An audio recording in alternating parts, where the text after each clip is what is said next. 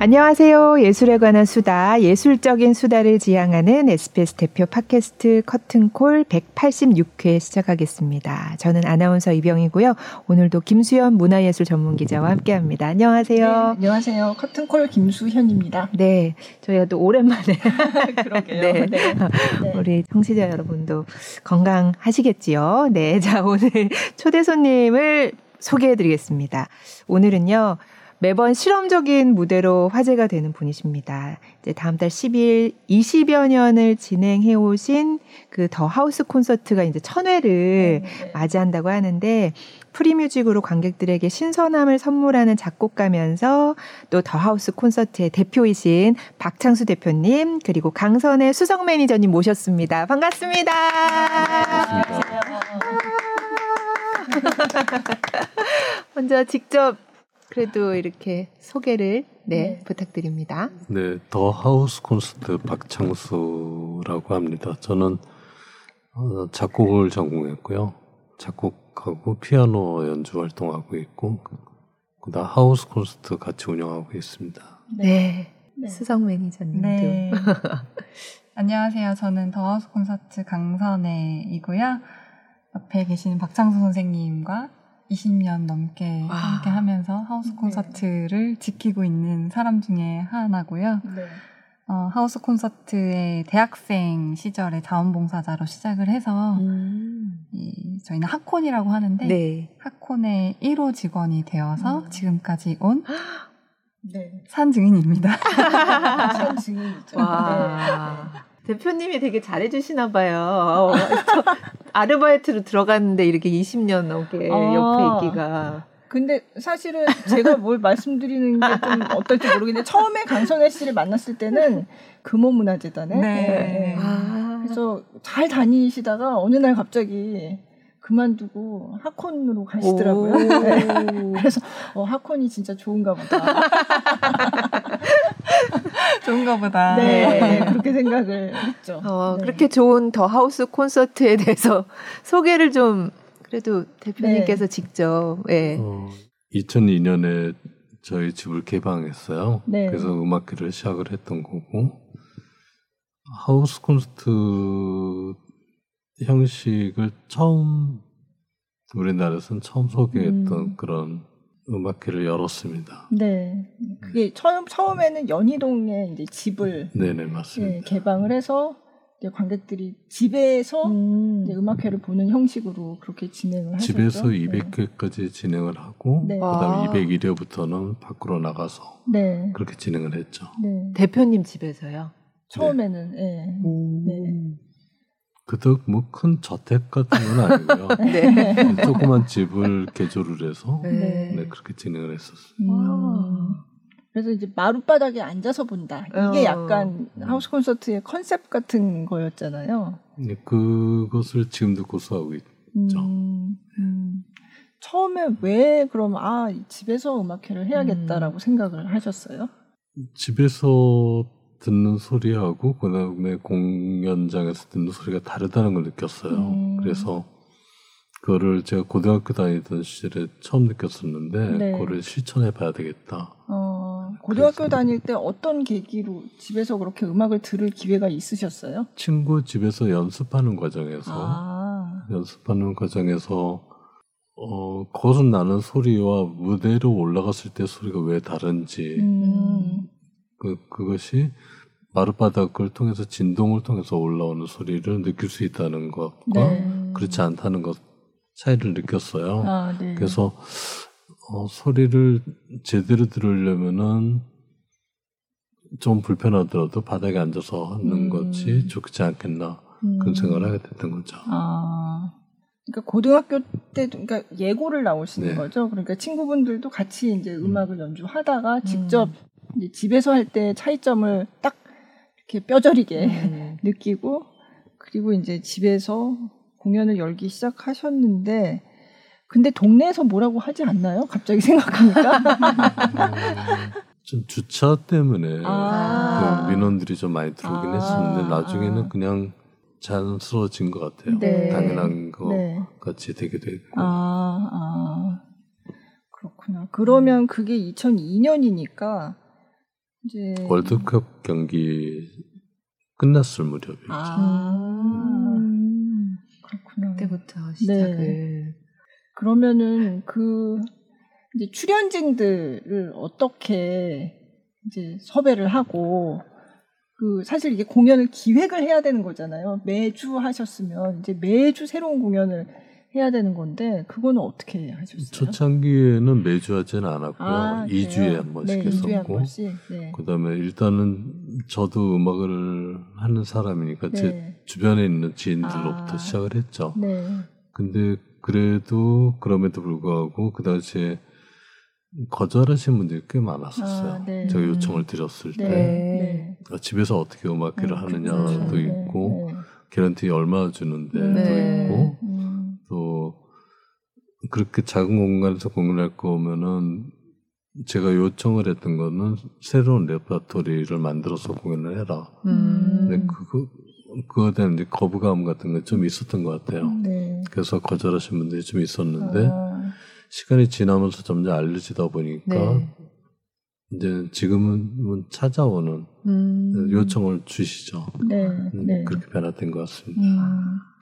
음, 그때 연희동에서 200회까지 하시고 이제 밖으로 나왔지만 또 그런 약간 마룻바닥이 있는 그런 공간을 다니시면서 네.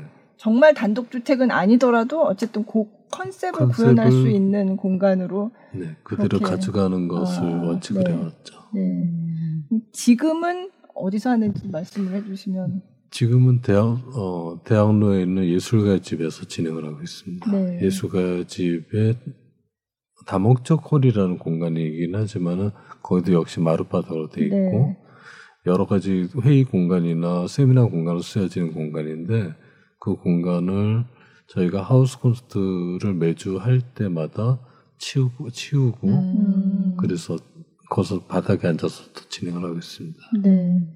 치우는 거는 강선의 수석 매니저님이 책임지고 하시는 건가요? 네, 치우고 정리하고.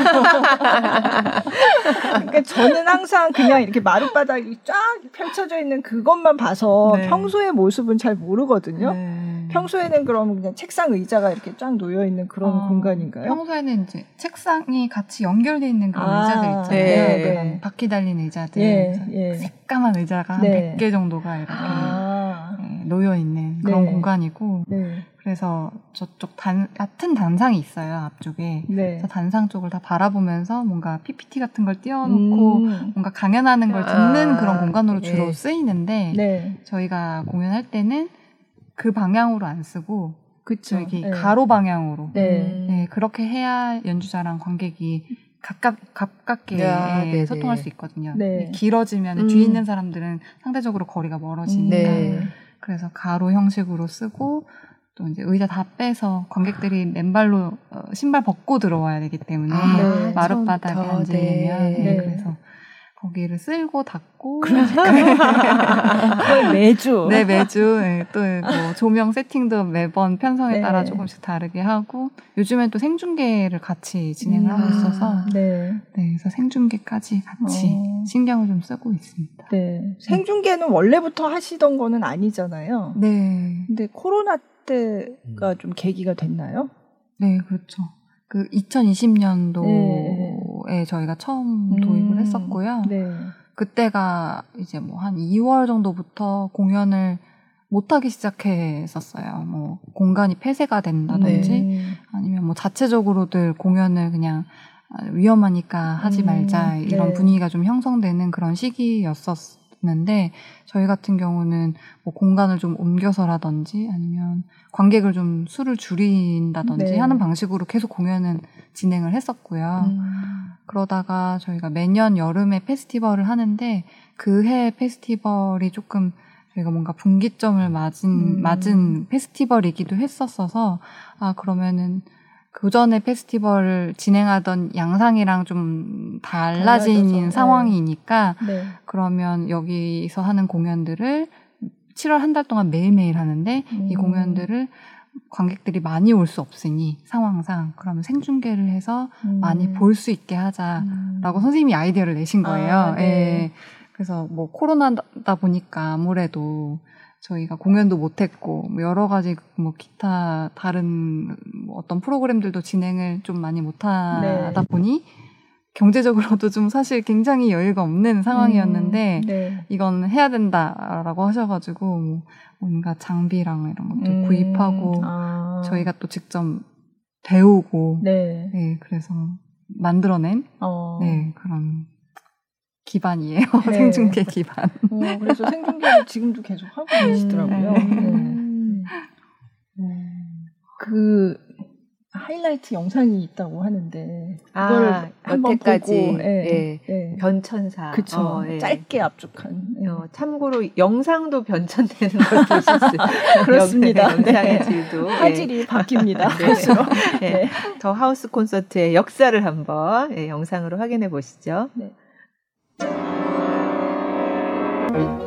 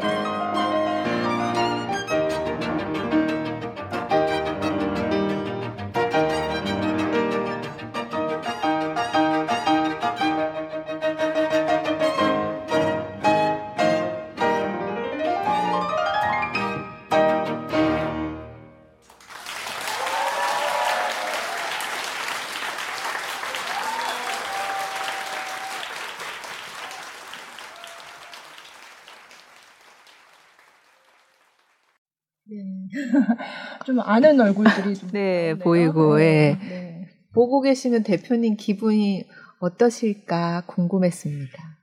금방 지나갔다고 생각했는데 벌써 21년이 음. 지나갔다는 게 조금 신경하기도 하고요. 네. 그 화면 보면서 그야말로 화, 화질의 변천사까지 있으니까. 네. 음. 아, 저렇게 지나갔구나 하는 음. 생각을 했습니다. 음. 그 천번을 이제 할 거잖아요. 천회 공연을 하게 될 네. 텐데 네. 그동안 했던 수많은 공연 중에 정말 기억에 남는 공연들 뭐 많겠지만 그래도 말씀을 음, 해주시면 아까 화면에서 나오는 권혁주하고 김선욱 네. 공연 네. 특히 관객이 많았던 공연이었기 네. 때문에 굉장히 기억에 남고 그게 초창기에 했던 거죠. 아, 그렇죠. 네. 그리고 또 200회 때 이어령 선생님 아. 공연도 기억에 나고 이어령 선생님이 오셔서 뭐 강연 같은 강연, 걸 강연을 했어요? 네. 세미나를 했었어요. 아. 제가 세미나를 1년에 한 번씩 꼭 했었거든요. 네, 네. 그리고 이강수 선생님도 아. 생각나고 네. 황병기 선생님 아 황병기 선생님도 오시고 네. 뭐 조성진, 김선우 아. 많은 친구들이 생각이 납니다. 네, 네. 이면찬도 최근에 이면찬도 있었고. 네. 네. 그 아까 페스티벌 말씀도 하셨지만 처음에 그렇게 집에서 음악회 하는 걸로 시작을 해서 계속 이제 중간 중간에 뭔가 좀 새로운 이제 시도를 음. 많이 하셨단 말이에요. 그래서 그런 얘기를 좀 해주시면 좋을 것 같다는 생각이 들어요. 저도 이제 오랫동안 취재를 했지만 중간에 갑자기 전국 방방곡곡에 뭐 공연장을 습격을 한다 이런 일도 어, 있었고, 예, 그래서 굉장히 다양한 시도를 하셨는데 음. 그런 얘기를 좀 나눠주시면 좋을 듯합니다. 하우스 콘서트를 10년 정도 하게 하다 하다 했을 때 좀 이상하다는 여러 가지 생각들을 갖게 됐어요. 음. 그래서 어, 좀 비합리적인 그런 상황들도 많이 보이고 음악계가 좀 잘못된 되고 있는 모습들을 발견하면서 그거를 좀 보완 수정하고 보완할 수 있는 생각을 하게 음, 됐고 음, 네. 그래서 그럴 수 있는 페스티벌을 열겠다 그렇게 네. 해서 처음 페스티벌 열었던 것이 하우스 콘서트 시작한 지 10년째 되는 음. 시점에 어 일주일 일주일 동안에 전국에 있는 23곳의 공간에서 100개의 콘서트를 열었어요. 음. 그래서 이제 2000, 2012년 네. 하우스 콘서트 10년 되는 네. 시점이었고 그 다음부터 매년 업그레이드 시켜가지고 네.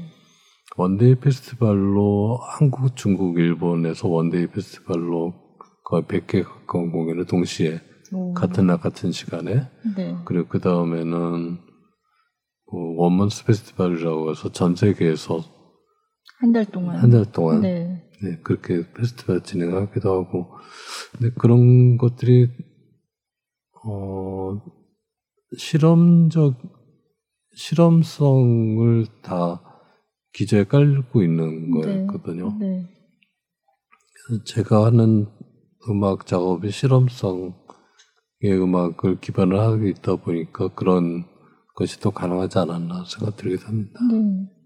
그러니까 음악계의 어떤 불합리한 점을 보게 됐다고 하셨는데 구체적으로 말씀을 해주시면 어떤 게 아, 이건 좀 고쳐야 되겠다 이런 생각이 드셨는지.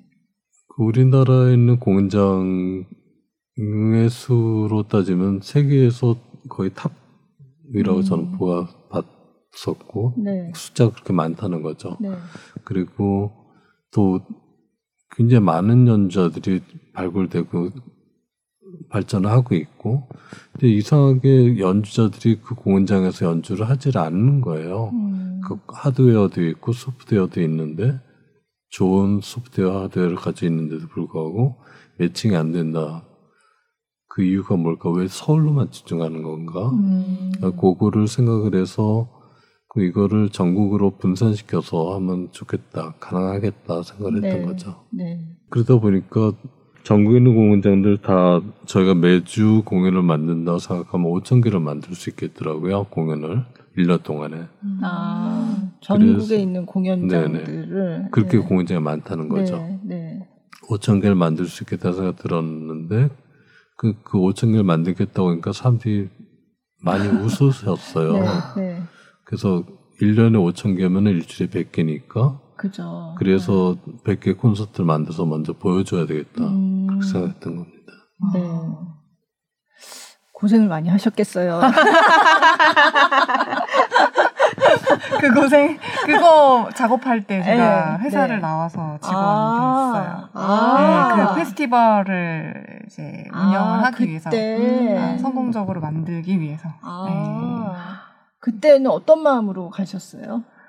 아, 될 것 같은데 안 되니까 이제 저도 아. 답답하더라고요. 네. 그 저는 이제 직장을 다니면서도 하우스 콘서트 그 스텝 활동을 계속 같이 하고 있었거든요. 음, 네. 하고 있어서 뭐 그때 다른 스탭들도 다 저랑 비슷했어요. 뭐 학생도 조금 있었지만 저처럼 이제 사회인인 사람들도 음. 있었기 때문에 그래서 공연 장소를 조사해라. 음. 이제 명이 떨어지면 네, 네. 저희가 이제 막 조사를 하는 거예요. 근데 어디에 가서 뭐 알아봐야 하는지조차 모르니까 음, 네. 정말 뭐뭐 하나씩 하나씩 더듬어가면서 찾는 수밖에 없었거든요. 지, 네. 만약에 지금 하라고 하면 어떻게 해야 되는지 음. 조금 더 쉬운 방법을 알지만 그때는 모르니까 네. 그래서 다 각자 뭐 퇴근하고 난 다음에 네. 혹은 뭐 주말에 이렇게 네. 모여서 다 뭐 선생님 댁에 모인다든지 음. 카페에 모인다든지 다 모여가지고 그거를 조사를 하고 엑셀로 만들고 어. 하다 보니까 뭐 민간에서 운영하는 뭐 예를 들어서 대학교 안에 있는 공연장이라든지 네. 뭐, 뭐 어떤 기업에서 운영하는 그쵸. 거라든지 네. 뭐 이런 것도 있, 고 지자체에서 운영하는 음, 그런 네. 공공극장도 있고 이제 여러 가지 분류가 있더라고요. 네. 그래서 그런 걸 조사하다 보니까 뭐 이렇게 공연장이 많았구나라는 음. 거를 직접 음. 이제 알게 됐고 네. 또 홈페이지를 보니까 공연이 별로 없는 거예요. 네. 그래서 아, 이렇게 공연이 없구나. 음. 대관료도 조사하라고 하셔가지고 네. 대관료도 보니까 뭐 좀 저렴한 데는 10만 원? 아. 4만 원? 네, 뭐 이런 것도 있었고. 네. 그래서 100개를 하신다고 하니까 섭외를 하려고 시도를 하는데 계속 안 됐어요, 잘. 음. 23개 극장에서 하는 걸로 아까 이제 결과치는 네, 네. 그렇게 나왔지만 공연장이 그때 저희가 갖고 있는 데이터베이스는 중국장 이상만 하면 500개 정도 아, 됐었거든요. 네. 네. 그럼 그런 극장 중에 뭐 정말 몇 개만 이렇게 한다고 해도 될 것 같은데 음. 아 한다고 하는 곳이 없더라고요. 네. 어 일단 클래식을 듣는 관객이 없다면서 네. 거절을 많이 했어요. 음. 그리고 저희가 그 근데 그, 왜 거기다가 공연장은 만들었대요? 그, 처음부터. 그러니까요. 그러니까 공연은 많이 안 하는 안 하고 있는데 그거는 안 하겠다는 네, 거예요. 네, 네, 네. 어. 그리고 모객이 힘드니까 어, 일단 그런 예. 일을 벌이는 걸 꺼려했던 것 음, 같아요. 음. 그리고 객석이 많이 빌 것을 우려를 너무 많이 한, 하고 했었고 네, 네. 저희도 사실 그 부분은 생각을 안 했던 게 음, 아니어서 음. 이제 선생님이 내셨던 당시 아이디어가 네. 그러면 객석에 앉히지 말고 관객들을 음. 무대 위에 올려서 정말 우리 하우스 콘서트 하는 네, 것처럼 네. 공연을 하자. 그러면 바닥은 마룻바닥이고. 그죠. 네, 그리고 관객들이 바닥에 앉아서 무대에 앉아서 연주자의 공연을 보면 정말 가까이에서 소통하는 그 하우스 콘서트 느낌이 들 것이고 음.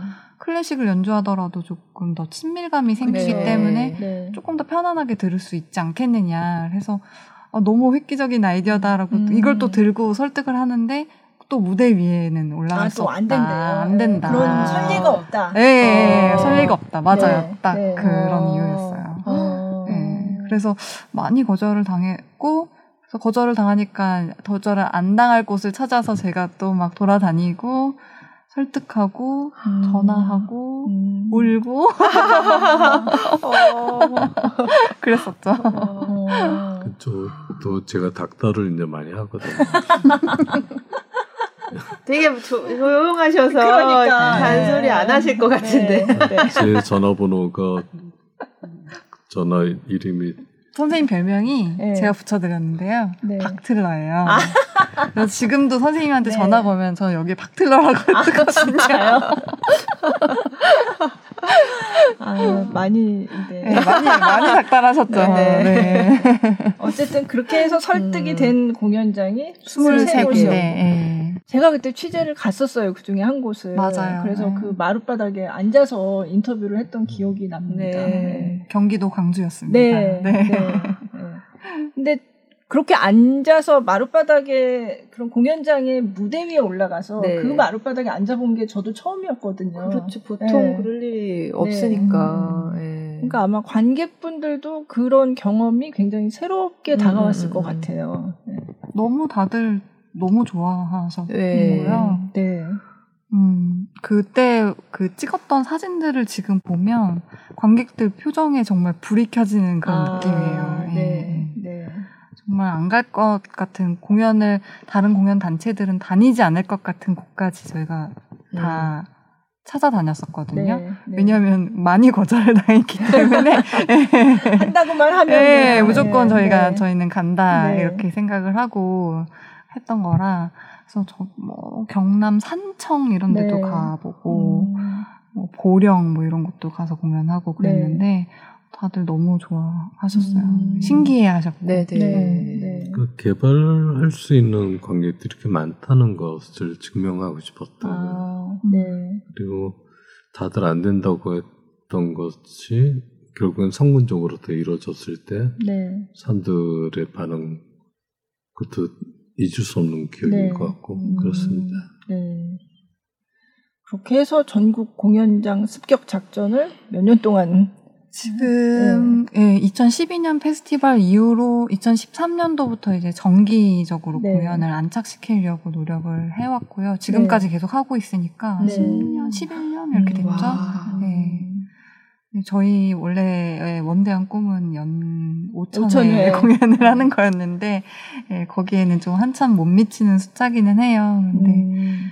음, 현실적으로는 조금 뭐 아직도 어려움에 많이 부딪히고는 있고요. 네. 음, 아직도 클래식 어렵다라고 음. 하는 극장이 많고 네. 무대 위에 어떻게 올라가냐는 이제 좀 많이 없어졌어요. 음. 왜냐하면 워낙 공연을 예, 많이 네. 했고 그리고 저희가 안 하더라도 모방 공연이 또 많이 생겨서 네. 네, 저희를 통하지 않고 그냥 따라서 하는 음. 공연들이 워낙 많았었기 때문에 네. 그래서 이제 무대 위에 올라가는 거는 반대한다 이렇게 말하는 극장은 없지만 아, 네. 클래식이 어렵다는 시선은 아직도 있고 네. 그래서 뭐 예를 들어서 요즘에 지역 극장에 가면은 스타인웨이 full size는 다 웬만하면 아, 갖고 있거든요. 그래요. 예, 네. 요즘에는 아마 거의 4억 정도 한다고 아, 했던 그래요? 것 같은데 네. 예, 예. 그다 정도 스타인웨이 full size가 다 에는 있어요? 다 있- 웬만하면 있더라고요. 예. 네. 뭐 스타인웨이 플러스 다른 뭐 야마 피아노 야마, 하나 예, 정도 예. 뭐더 있거나 네. 작은 극장이라도 요즘엔 다 있는데 음. 클 스타인웨이 full size가 있는데 막 피- 피아노를 막 자랑하세요. 우리 네. 스타인웨이 full size라고 하면서 막 자랑하시는데 근데 여기서 연주하는 한 사람이 비추라고 아, 아. 이 클래식 연주를 위해서 구입을 하셨을 텐데 네네. 클래식 관객이 없으니까 아. 여기서 연주하는 건 어. 비추라고 하시더라고요. 어. 근데 악기가 계속 써야 그쵸. 네. 네 소리도 음. 더 좋아지는 거 사실 쓰라고 그쵸. 구입을 한 네. 건데 네. 그렇게 큰 예산을 들여서 샀는데 이제 잘 안 쓰인다는 거죠. 음. 그런 문제를 저희가 음. 계속 음. 발견하고 그래서 계속 해야 한다고 목소리를 내고 네. 있고요. 네. 또 코로나로 조금 잠깐 발목이 잡혔는데 네. 음, 다시 또 만들어 봐야 된다고 생각을 네. 하고 있어요. 네. 네. 한번 그러면 과거의 공연들을 조금 영상으로. 네. 어떤 거 볼까요? 아까 저 김선욱 권혁주 그 음. 같이 음, 했던 대표님께서 네. 말씀하셨던 네. 그거는 연희동 시절인 거죠. 네, 연희동 때. 네. 권혁주 씨는 너무 아깝게 요절을 네, 해서 네. 네. 굉장히 귀한 영상일 음. 거라는 생각이 듭니다. 네. 그럼 그걸 먼저 확인해 네. 보겠습니다.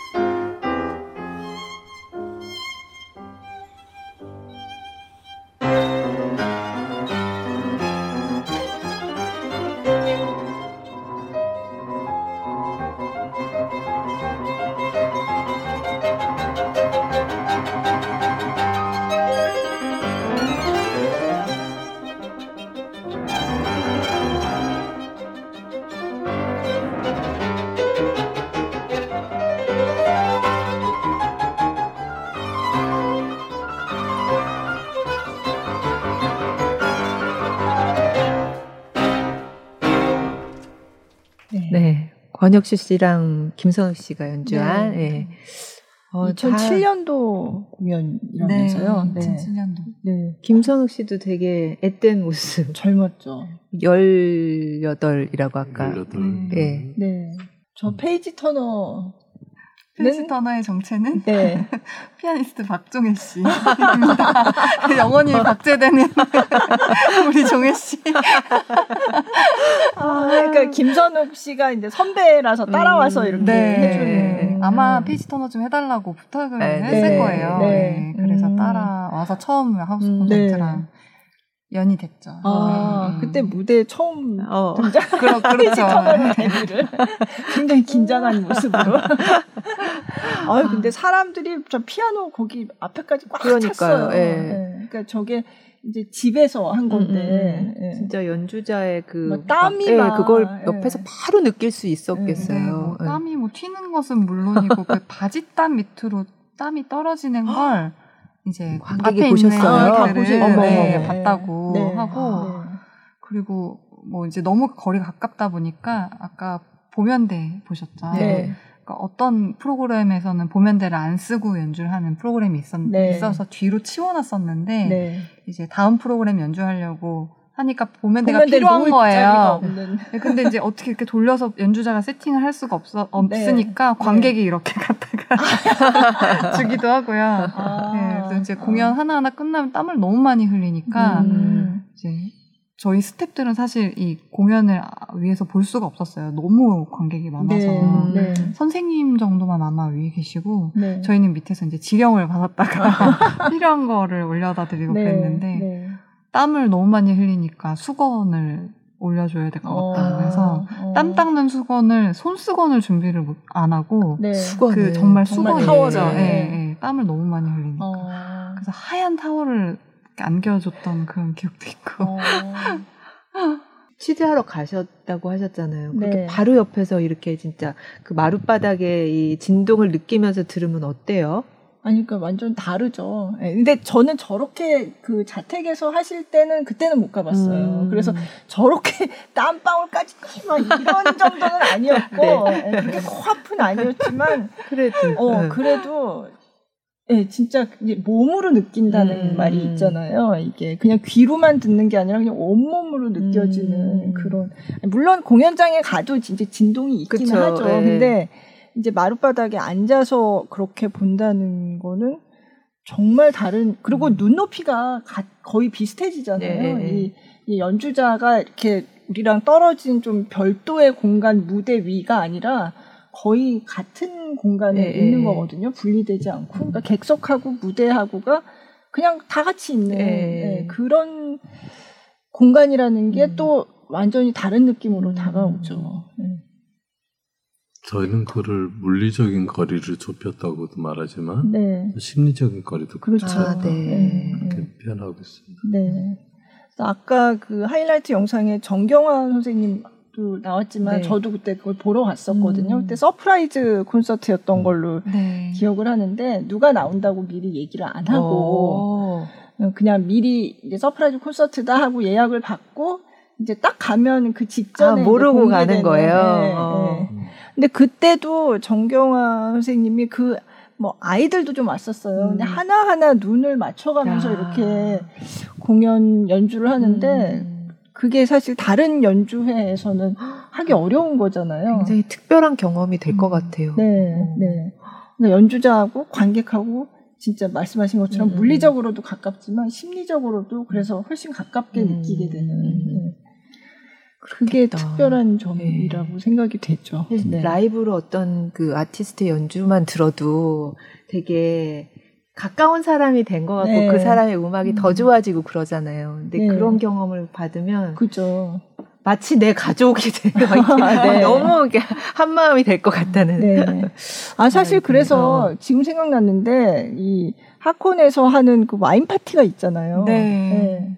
네. 끝나고 나서 네, 끝나고 나서 네. 공연 끝나고 나서 바로 와인 파티를 네네. 하는데 그 와인 파티에서 연주자들이랑 더 이렇게 음, 소통을 할수 네. 있어요. 네. 뭐 이 오늘 공연에 대한 얘기를 또 나눈다던가. 그렇죠. 네. 뭐 사진 찍고 사인 받고 이런 기본적인 것부터 시작해서 네. 네. 네. 그래서 그런 자리까지 함께 마련이 되니까 진짜 관객하고 연주자가 커뮤니케이션하는 음. 그런 시간 이라고. 네. 음. 그 관객으로 왔다가 와인 파티에서 연주를 우연히 하게 돼서 네. 그래서 섭외가 되는 경우도 아, 아, 그래요? 진짜요? 네 그런 경우도 많아요. 아, 관객분이 네. 연주를 그 와인 아티스트가 파티는 오신 거죠, 그러니까 그죠. 네, 관객으로. 좀 자유로운 분위기다 보니까 네. 그러니까 서로 권하기도 하고 연주하고 아. 아. 그렇게 해서 연, 섭외하게 되는 경우도 꽤 있었어요. 와. 오. 그래서 예를 들어서 뭐 페이지 터너가 그날 왔는데 네. 그 친구가 피아노를 뭐 전공하는 아, 뭐 같은 네, 네. 뭐. 학년의 뭐, 뭐 동기다라거나 네. 네. 그런 얘기를 이제 누가 해줘 해줬어요. 그러면 네. 저희가 이제 저희 매니저니까 네. 선생님 이렇게 계시는 상황을 딱 보고 와인 파티 가가지고 할 때요. 어. 한번 쳐봐. 아무거나 한번 연주해보세요. 어, 어. 어, 자연스럽게 아. 뭔가 출연자 오디션처럼. 그래서 이제 연주하는 네. 걸 보고 선생님이 아 저 친구한테 이런 이런 이런 거 조금 해보라고 하면 음. 좋겠다라고 어. 생각하시고 아, 특정 프로그램을 요청하신 적도 있고요. 아 진짜요? 네, 네. 어. 음, 그렇게 해서 발굴되는 네. 신예 연주자들이 종종 있습니다. 아, 네. 그렇구나. 어, 재밌다. 네. 음. 그 와인 파티는 한동안 코로나 때는 못했다가 요즘은 다시 하고 있죠. 네, 다시 음. 시작했어요. 아. 한- 와인, 와인 파티도 1회 때부터 저희가 네. 시작을 했던 거거든요. 네. 그러니까 연주자하고 관객하고 거리를 좁히는 방법을 죄다 생각을 했던 거죠. 네. 음. 그렇게 네. 아니 근데 갑자기 생각하니까 김선욱 씨는 저희 나왔을 때 와인을 마실 수 있는 법적으로는 아니었을 텐데 이런 생각이. 그럼 뭐 포도주스, 포도주스. 이런 걸로 이제 대체를 하셨겠죠. 그냥 웃고 계시네요. 네, 네. 하여간 굉장히 독특한 예, 이런 와인 음. 파티도 있다는 거. 제가 이제 이런 얘기를 하면 어, 그런 공연이 있어? 음. 이렇게 주변에서는 음. 제가 이렇게 어 거기 한번 가봐. 네네. 그러면 굉장히 신기하게 생각하는 분들이 많더라고요. 음. 예. 근데 관람료는 얼마입니까? 티켓 아, 가격은 하우스 네. 콘서트 관람료는 네. 3만 원입니다. 네. 음. 와인 파티 뭐 이런 거다다 포함. 네. 많은 사람이 갈 수는 없는 거잖아요. 네. 그렇죠. 어. 예. 그러면 아까도 개런티 얘기 잠깐 나왔지만 출연자 개런티 이런 거는 어떤 식으로 책정을 해서 지금 운영을 하고 계세요? 음, 출연자 개런티도 1회 때부터 지금까지 원칙은 변하지 않고 똑같은데요. 네. 들어오는 전체 관람료 수입의 네. 절반을 관객 어, 연주자에게, 준다. 연주자에게. 음. 아. 네, 그 원칙을 지키고 있어요 아직까지. 아, 네. 그래서 사실 어, 수용할 수 있는 인원이 많지 네. 않으니까 네. 어, 많이 온다고 해도 이 연주자분들한테 드릴 음. 수 있는 게 사실 늘 한정적이기는 음, 해요. 네. 네. 음. 하지만 뭐 그럼에도 불구하고 개런티를 생각해서 또 연주를 저희랑 하고 싶었던 건 아니 네. 분들이 많기 네. 때문에 네. 예. 그래서 저희는 뭐 미안하면서도 감사한 마음으로 공연을 진행하고 있죠. 다른 공연에서 느낄 수 없는 거를 음. 이제 경험하는 그런 무대라서 더 그럴 것 같아요. 네. 그러면 섭외하는데 아, 정말 이렇게 공들였다. 뭐 이런 뭐 에피소드가 좀 있는 연주자가 있을까요? 외르크 외르크 데무스 할 때좀 아, 네, 공을 들였던 경우인데 네. 그분이 한국을 잠깐 거쳐서 일본을 가신다는 소문을 들었어요. 아, 그래서 저희 네. 스태프들이 그분을 초청했으면 좋겠다. 음. 근데 제가 봤을 땐 불가능한 일이었거든요. 네. 근데 스태프들이 여러 경로를 통해 가지고 그분하고 접촉하고 또 공연을 실제 올렸을 때 저도 사실 좀 많이 놀랐어요. 어, 그러니까 아, 이게 이렇게 히- 힘을 합치니 합치면은 가능하구나 하는 네. 걸 확인하는 일이 됐었고 음, 네. 웨르크데무스 그게 언제였어요? 저는 보지는 못했습니다만. 2008년 어. 2008년 어. 근데 어떻게 그렇게 잠깐 뭐 일본에 가느라고 온 건데 이렇게 하우스 콘서트에 쏘달라고 하니까 또 흔쾌히 와서 연주를 해주고 그거 굉장히 신기하네요. 어떻게 그게 됐을까? 조금 자세하게 말씀드리면은 네.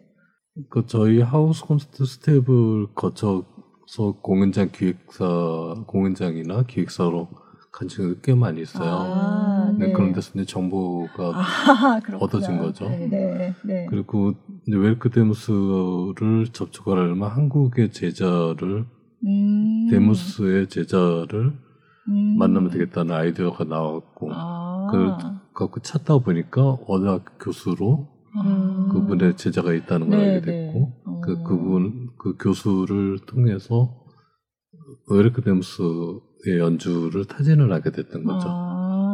아. 그렇게 해서 진행을 했었습니다. 아. 그렇구나. 그러니까 하콘의 인맥이 곳곳에 뻗쳐 있기 음. 때문에 가능한 일이었네요. 이게 네. 여러 사람의 네. 네. 협력으로 이루어진 네. 공연이었던. 그러면 웨르크데무스도 이런 형태의 공연을 많이 안 해보셨? 외국에서 많이 할까요? 네. 근데 바닥에 젊은 청년들이 이렇게 많이 앉아서 음. 자기를 집중적으로 뚫어져라 보고 있는 모습 이분이 너무 감동을 받으셨었어요. 아, 아.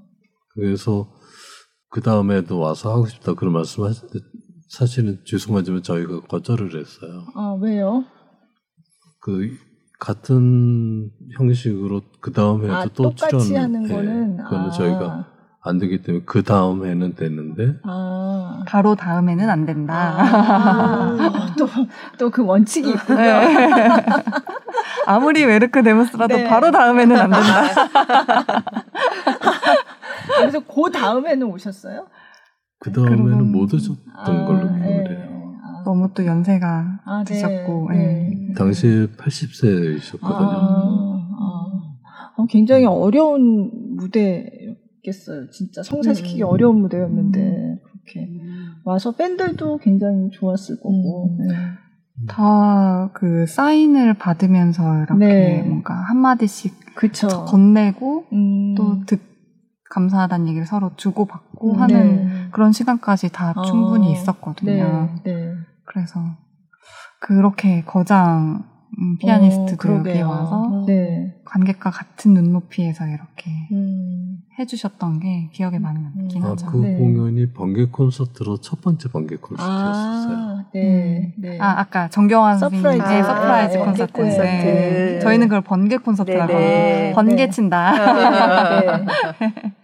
맞아요.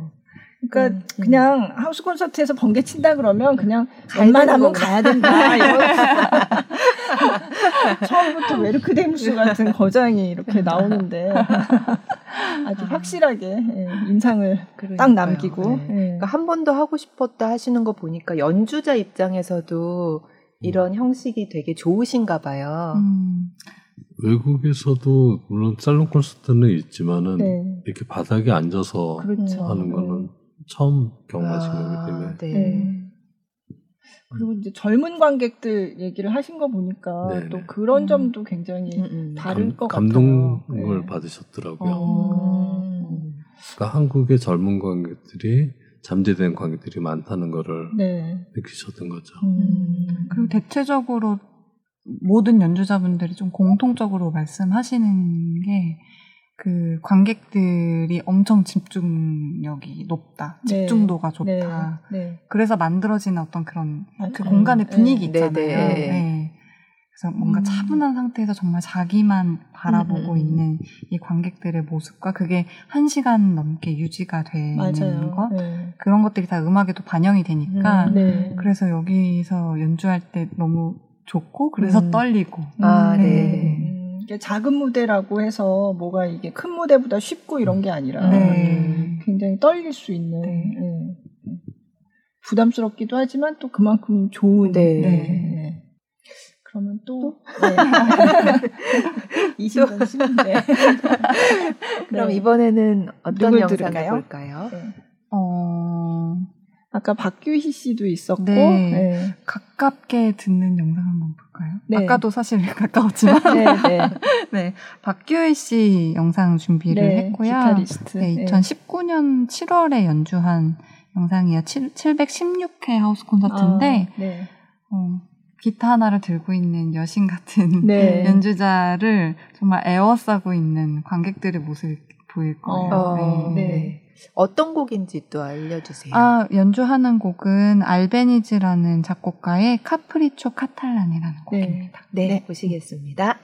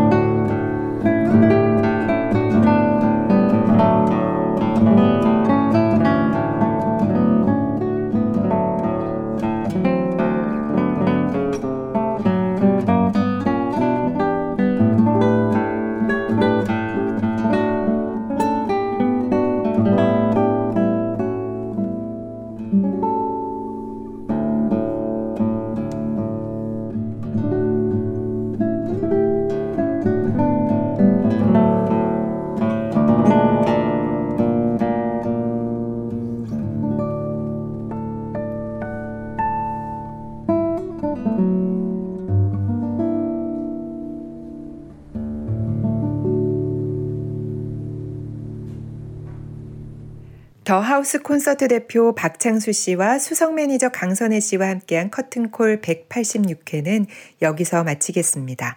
박창수 대표와 강선애 수석 매니저의 더 하우스 콘서트에 대한 더 많은 이야기는 다음 주 업로드될 커튼콜 187회에서 이어집니다.